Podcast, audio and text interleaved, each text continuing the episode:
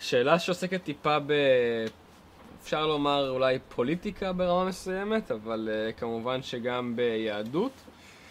האם לפי היהדות צריך לעשות שלום עם הפלסטינים, או באופן כללי לחתור לשלום uh, בעולם בכלל, עד כמה שניתן לנו, אבל עם הפלסטינים בפרט? אחד הערכים הכי עליונים uh, בתורה זה השלום. כל התלמוד כל התלמוד מסתיימת במשפט אחד. לא מצא הקדוש ברוך הוא כלי מחזיק ברכה, אלא שלום.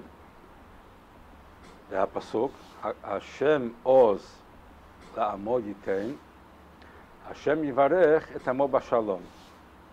אז כל התלמוד מסתיימת במילה שלום, ושזה המטרה הכי חשובה. אבל אנחנו פה, רואים פה שהשם עוז לעמו ייתן, השם יברך את עמו בשלום. השלום צריך להיות מלווה עם עוז, עם גבורה. יש פתגם, הבא להורגך, השכם להורגו. מה הפירוש? מי שמאיים עליך, השכם להורגו. אבל יש פה דיוק באות אחת. לא כתוב השכם והורגו. השכם להורגו. מה ההבדל? השכם והרגו סימן, תהרוג אותו לפני שהוא הורג אותך. זה לא מה שכתוב פה. כתוב, ת, תהיה מוכן להרוג אותו, ככה הוא יפסיק לאיים עליך. אם הוא יראה שאתה מוכן ואתה יכול להרוג אותו, אז הוא יפסיק לאיים עליך. זאת אומרת, המטרה שלנו, הבא להורגך השכם להרגו, זה שאם אתה יהיה מוכן ובמצב שתוכל להגן על עצמך ושתוכל להרוג אותו, אז הוא יפסיק לאיים והוא לא ימות ואתה לא תמות. זאת הנקודה פה. אנחנו לא מעוניינים להזיק לאף אחד בעולם. אנחנו רק רוצים שייתנו לנו לחיות בשלום. עכשיו, שלום כן, מי לא רוצה שלום? אז אם אני מבין נכון, בסוף אתה מגיע פה מאיזושהי עמדה שאנחנו צריכים להפגין כוח כדי בסוף להגיע בקצה לשלום. אנחנו צריכים להגיע חזקים לכל אירוע של ניסיון לשלום, ובכל זאת, עד כמה אנחנו, על פי היהדות, או על פי גישתך כמובן, יכולים ורוצים לוותר, בין אם זה על שטחים, מקומות, מה, איפה, איפה עובר הגבול שלנו כ... כיהודים במדינת ישראל לוותר לצד השני, כי בסוף שלום זה כמו, קצת כמו חתונה שדיברנו קודם לכן, אבל זה הסכם בין שני צדדים, זה לא משהו שאנחנו עושים עם עצמנו. כמה אנחנו יכולים, או כמה אנחנו צריכים ומוכנים אה, לוותר בשביל שהצד השני יראה שאנחנו נכונים לא, לאירוע הזה, אם בסוף אנחנו כל כך רוצים להגיע לנקודה של שלום על פי היהדות כמו שציינת, איפה מגיע פה, איפה הגבול עובר, איפה, מה מתאפשר, מה פחות מתאפשר. איך אתה רואה את הדברים האלה? אז יש פה, יש פה שתי נקודות. א', אני יכול לוותר על מה ששייך רק אליי. אני לא יכול לוותר על מה ששייך אליך. כן? אז ארץ ישראל שייך לכל העם היהודי. ואין לאף אחד הזכות לוותר על מה ששייך לכל העם. א', ב', אני לא יכול לוותר על משהו שיסכן את חיי. אני שואל אותך שאלה יותר חמורה. מה הזכות של העם היהודי בארץ ישראל? על מה זה מבוסס? על בלפור? על האו"ם שמום? מה הזכות שלנו שם? עכשיו, אם אתה בא, יש לך שתי אפשרויות להגן על הזכות שלך שם. א', תבוא עם התורה. כתוב בתורה, הקדוש ברוך הוא נתן את האדמה הזאת לעם ישראל. Okay?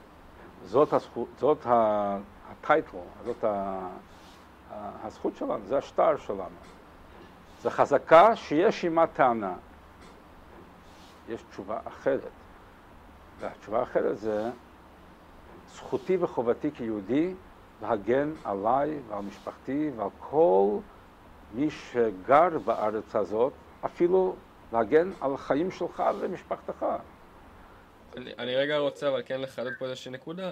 בסוף, אמר, אמרת פה שני דברים שעומדים בעיניי באיזושהי סתירה מסוימת. כלומר, יש פה ערך ראשון שהוא חתירה לשלום, אנחנו רוצים לפי העלות להגיע לשלום, זה דבר שהוא מאוד מאוד חשוב, ומצד שני ערך שני שהוא כמובן מתקבע הדעת שיש לנו את הזכות על ארץ ישראל, יש לנו את הזכות על האדמה הזאתי, תורה אמרה את זה.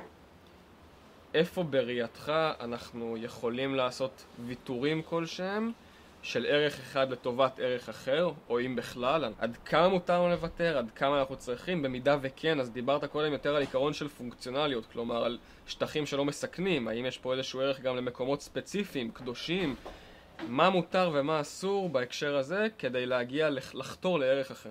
היום הוויכוח, אנשים מבינים את זה, האם ארץ ישראל יותר חשובה מחיי אדם, או חיי אדם יותר חשוב מארץ ישראל. זאת אומרת, לוותר על קדושת הארץ בגלל קדושת חיי אדם, או להקריב חיי אדם בכדי לשמור על קדושת הארץ. יש פה גישה שלישית, וזו, והיא שלשמור על הגבולות זה אותו דבר כמו לשמור על חיי אדם. זה לא במקום. זאת אומרת, המצב היום בארץ זה שאם נוותר על, על שטחי אדמה, זה מחליש את ההגנה על חיי אדם. אז זה לא שלא מוותרים על אדמת קודש, כי מוכנים להקריב את החיים בכדי לשמור על אדמה, אלא הפוך. לא רוצים לוותר על אדמה שיכולה להחליש את ההגנה על חיי אדם. אם יש איזה שטח בארץ ישראל שלא משפיע להחליש את הכוח ההגנה על יושבי ארץ ישראל, אפשר לחשוב, למה לא? ותמורת זה נקבל שלום, כן, אבל אני חושב שלא קיים דבר כזה.